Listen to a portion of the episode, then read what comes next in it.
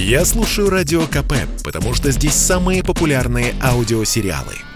И тебе рекомендую.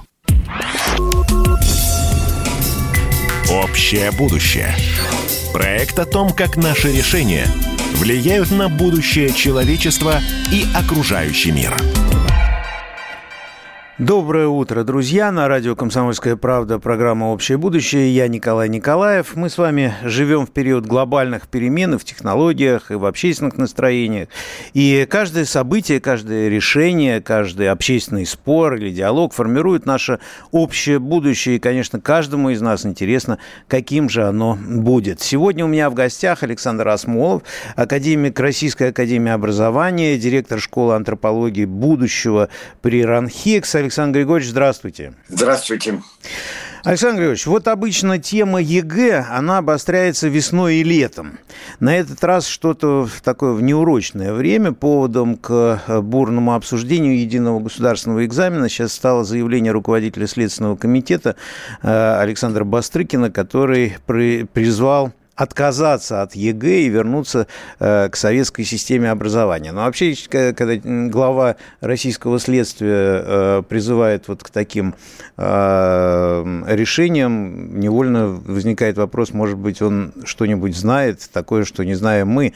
Вопрос, конечно же, подхватили мои коллеги. Они одни предлагают передать ЕГЭ коммерческим компаниям, другие предлагают сделать его добровольным. Но вот, Александр Григорьевич, наверное, давайте начнем с того, что чем вообще вызвано вдруг обострение этой темы? Знаете, вы сейчас очень употребили нежный термин «обострение».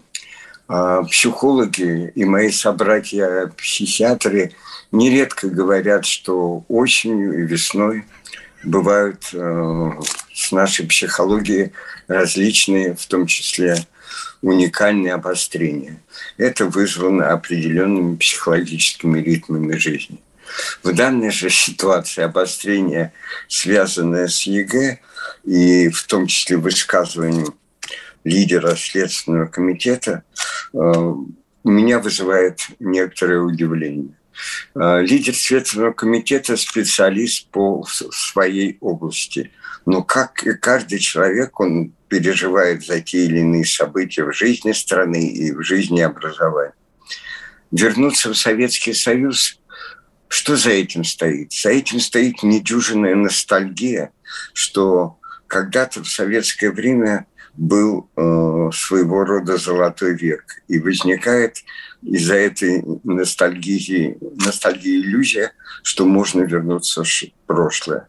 С моей точки зрения, это э, такая своего рода утопия, которая предлагается, и она равна утопии, а не вернуться ли нам, так сказать, во времена Ивана Грозного, где были и опричники, где был Малюта Скуратов, и, может быть, там нам будет хорошо. Ну, может Для быть, того, просто чтобы... в свою молодость, в свое детство, молодость, в хорошие воспоминания – я говорю, что за этим стоит на, и ностальгия, и вместе с тем за этим стоит такое, мягко говоря, э, своеобразное ощущение, что мы должны жить в стране, где можно жестко командовать, где нет права на разнообразие и где нет э, тех или иных четких процедур оценки качества образования. Меня подобные позиции, подобные сентенции, э, в общем-то, не удивляют. И когда я это слышу, я думаю, не связаны ли вот подобного рода установки с другими, которые идут рядом и которые также связаны с некоторыми действиями силовых ведомств, э, которые, э, с моей точки зрения, бьют по нашему общему будущему. Это а какие? Именно Например, следующее действие – это атака на мемориал. Второе действие, которое происходит буквально на днях, это попытка выбросить такие даты, как Холокост, э, э, День памяти международных жертв э, фашизма. Из дат, которые упоминаются в нашей программах школьного воспитания и образования. Вот все подобного рода действия, атака на мемориал, а тем самым вычеркивание памяти, связанных с жертвами ГУЛАГа и репрессиями тоталитарной системы. И одновременно я считаю, что это, скорее всего, нелепая опечатка, случайность выбрасывания дня, Международного дня Холокоста. А день Холокоста, день всесожжения – это тот день, отрицание которого приводит к росту экстремизма и фашизма в многих странах мира. Вот подобного рода действия, так же как действия, когда вдруг репрессии подвергаются лучшие директора наших высших учебных заведений, и появляются особые дела в нашей культуре. Было дело Вавилова, было дело Андрея Дмитриевича Сахарова, сейчас появляется дело ректора Шанинки Сергея Зуева. То есть атаки на тех, кто реально пытается строить общее будущее, как строили Вавилов, Сахаров и человек, которого называют народным ректором Сергей Зуев, все это разрушение памяти и атака, э, непонятная, тяжелая атака на гуманистические ценности и гуманитарное образование. Александр Эти Григорьевич, действия... вот э, вы э, правильно говорите абсолютно, что вот, э, вот это, это, это очень характерно, что вот эти серьезные вопросы мы с вами вот сейчас обсуждаем и ставим в связи с образованием, потому что любые события, которые происходят в обществе, и они, их можно расценивать абсолютно по-разному, но очень важно, во всяком случае, я так всегда считал, это индивидуальное критическое восприятие каждого э, тех событий и тех явлений, которые э, разворачиваются вокруг только при таком вот критическом восприятии э, возможны процесс и, и прогресс, и будущее, и так далее. Но вот сейчас как раз э, получается такая обратная история. То, за, то, зачем я, например, наблюдаю, то, что вот пандемия, которая э, внесла очень существенные изменения во все э, сферы нашей жизни, ну, прежде всего, и, и не только, да, в образование. Э, сейчас теоретически человек может учиться учиться и закончить учебное заведение, особо даже не э, знакомясь со своими педагогами. С одной стороны, дистанционное такое потребление лекций, уроков, да, одностороннее. Вот хочешь, употребляй, пожалуйста. Э, тестирование и контакт между учеником и учителем может быть э, ну, практически полностью исключен. С другой стороны, формируется сейчас вот такая новая цифровая образовательная среда, э, в которой ученику можно выстроить там, определенную э, траекторию его образования. Во всяком случае, такова задумка авторов. Вот что нам ждать э, от такого образования? Потому что получается, что и присутствие учителя не особо важно, то есть личность учителя и вот вопрос воспитания, он сводится практически к нулю. И отношение к ученику не как к индивидуальности, а просто вот такому потребителю учебного контента. Знаете, ваши вопросы звучат для меня как нежная музыка. И вот почему. В них есть те ноты, которые касаются действительно ключевых ценностных установок современного образования. Первое. Вы сказали о критическом мышлении.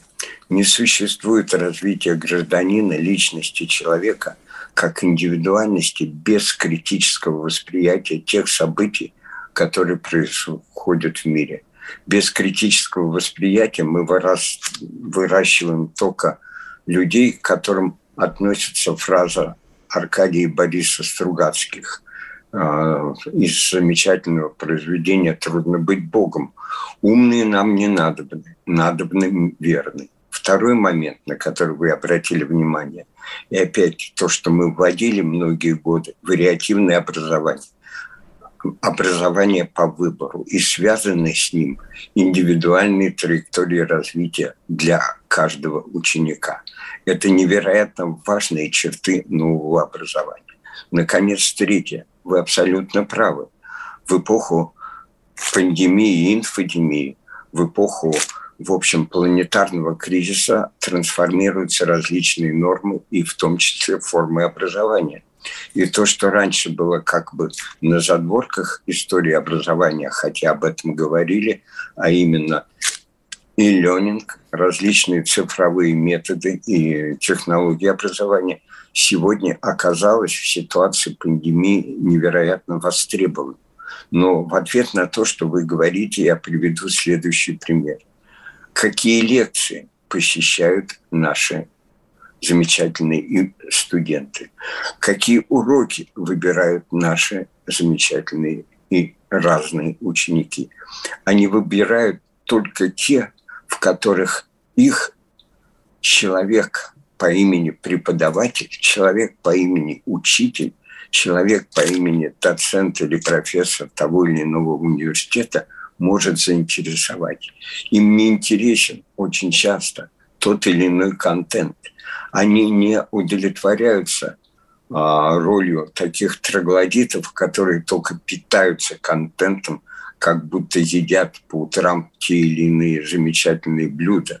Вспомните тех же Стругацких, модель кадавра человека желудочного Александр Григорьевич, у нас... Это они не потребители. Э, Александр они... Григорьевич, мы сейчас да. вернемся буквально через минуту, продолжим э, наш э, разговор, так что не отключайтесь. Общее будущее. Проект о том, как наши решения влияют на будущее человечества и окружающий мир.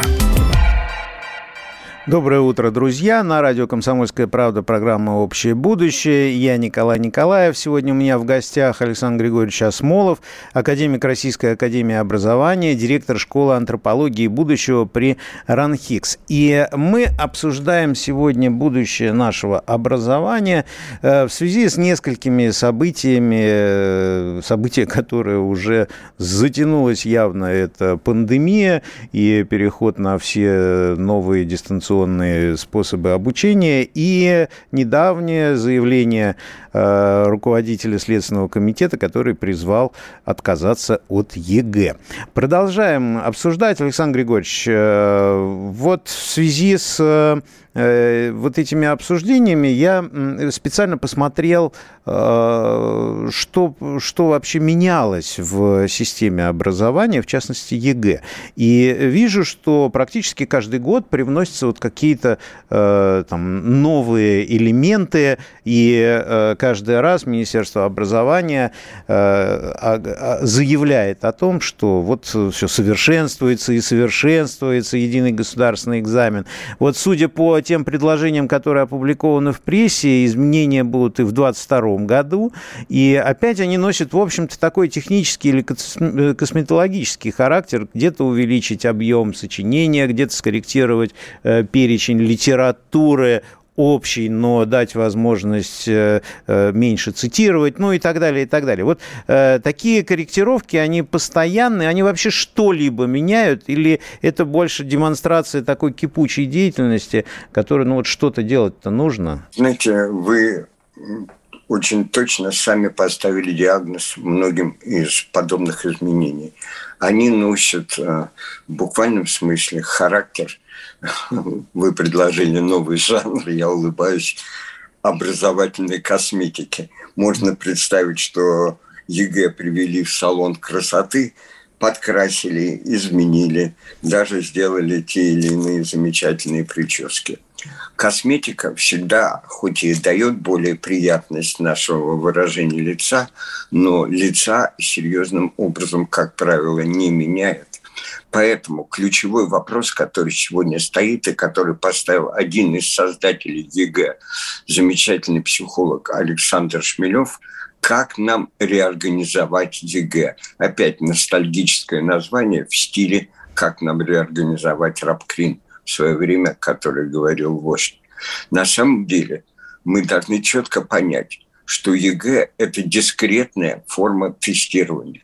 И самая большая опасность ЕГЭ заключается в том, что большинство заданий направлены не на продуктивное критическое мышление, о котором мы с вами сегодня уже упоминали, а на репродуктивные знания. Они направлены прежде всего на память, на эрудицию, а не умение решать те или иные задачи с неопределенными данными, с мнимыми данными, то есть жизненные задачи. Они направлены на другие задачи, в которых, как в школьных учебниках, если поезд выйдет из пункта А, он непременно добежит до пункта Б. Поэтому нам нужно сегодня совершенно другие процедуры, и их описывает замечательный исследователь Александр Николаевич Подьяков, который говорит, что меняются вообще способы оценки чужого разума. И мы обращаем внимание, что они связаны не только на контент в смысле э, то или иное заученное знание, как контент предметное знание. Они связаны на проверку того, насколько человек, выходящий из школы, может научиться работать вместе, насколько он обладает эмоциональным и социальным интеллектом, насколько он может умело и профессионально общаться с другими людьми, насколько он может быть переговорщиком. По сути дела, сегодня опасность и рисков простых тестовых процедур, что они задают жестко заданные алгоритмы решения задач, на это нацелены. А мы с вами в ситуации вызова сложности, неопределенности и разнообразия выигрываем, в том числе выигрываем у любых моделей искусственного интеллекта, то, что решаем те задачи, которые строятся по формуле «пойди туда, не знаю куда, найди то, не знаю что». И в этом смысле эти модели поведения в неопределенных ситуациях, именно они должны быть положены в основу тех или иных форм оценки качества. Если этого не делается, то мы, оставаясь прокрустовым ложем только проверки памяти и ориентации на ЕГЭ как форму дрессуры и выучки, мы проиграем. Для меня вообще гамлетовский вопрос образования – это сдать или не сдать ЕГЭ. Он наивный вопрос. Нам на самом деле нужна у нас получилась ситуация. Вся школа начинает подстраиваться под ЕГЭ. Это абсолютно ложная логика. Моя формула не школа под ЕГЭ, а ЕГЭ для школы как один из частных инструментов. Поэтому мы окажемся серьезно в прошлом, а не будущем, если не займемся серьезной аналитикой, связанной с изменением и созданием качественной квалиметрии тех или иных серьезных, в том числе психометрических процедур, оценки нашего с вами разума. Ну, может Именно... быть, тогда мы поддержим Александра Бастрыкина и действительно скажем, что э, сейчас система э, измерения, ее так вы вообще даже называют, э, знаний человека, такая как ЕГЭ, она ну, просто ну, не актуальна при всем нежном отношении к разного рода фантастическим, утопическим предложениям, а мы, я ни при каких условиях не могу всерьез воспринимать попытку изобрести машину времени и вернуться в советское прошлое. Я об этом уже говорил. Нет, будущее, будущее, что-то новое. Нет, так вот, Бастрыкин предлагает вернуться в советское прошлое. Этого не может быть никогда. Нельзя идти вперед с головой повернутой назад. А именно таков мой диагноз предложения Бастрыкина. Он ведь предлагает не только поломать ЕГЭ. Он предлагает отказаться от магистратуры, бакалавриата. За всеми его предложениями стоит очень грустная установка изоляционизма, когда Россия была бы вырвана из мира и стала бы страной за железным занавесем. Поэтому эти его предложения, с моей точки зрения, вряд ли выдерживают серьезную критику. Но еще раз хочу сказать, за ними, как вы верно вначале сказали, стоит ностальгия, а ностальгия простительна любому человеку, в том числе и Александру Бастрыкину. Александр Григорьевич, что э, делать? У нас остается мало времени, понятно, что тема очень сложная, но тем не менее, в какую сторону двигаться? Сегодня среди ключевых векторов движения это вектор создания школы понимания, а не школы памяти. Вот идут серьезнейшие разработки во главе которых то, о чем мы с вами говорили. Школа развития личностного потенциала, помогающая каждому человеку делать самого себя и решать задачи, неопределенные задачи, сложные задачи в критических ситуациях. И инновационные школы России уже идут по этому пути вопреки всем стандартам. И талантливые учителя действительно – я всегда говорю, одаренный ученик рождается с одаренного учителя. Талантливые учителя, которых никогда не заменит никакое дистантное обучение и никакой искусственный интеллект, могут уже сегодня давать образцы, с которыми идентифицируются, отождествляют себя ребята, решая все новые и новые интереснейшие задачи. Поэтому в путь создания школы понимания, школы постижения смысла, а не школы зубрежки, школы разнообразия, поддерживающая ценность и индивидуальность каждой личности, школы, в которой нет унификации, вот тот путь, по которому может пойти сегодня наша современная школа для того, чтобы каждый э, ученик чувствовал себя не просто холопом, а человеком культуры достоинства.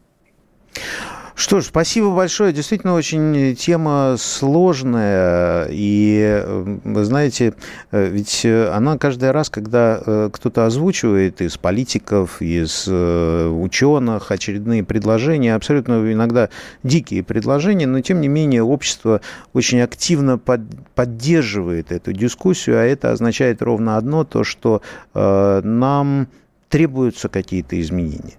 И люди это видят, и те э, те предложения, которые звучат, и та статистика, которая звучит сейчас, я вот ее читаю, э, со стороны э, высшей школы, оценивают тех, кто поступает в высшую школу, она вообще просто кричит о том, что нам что-то э, нужно менять.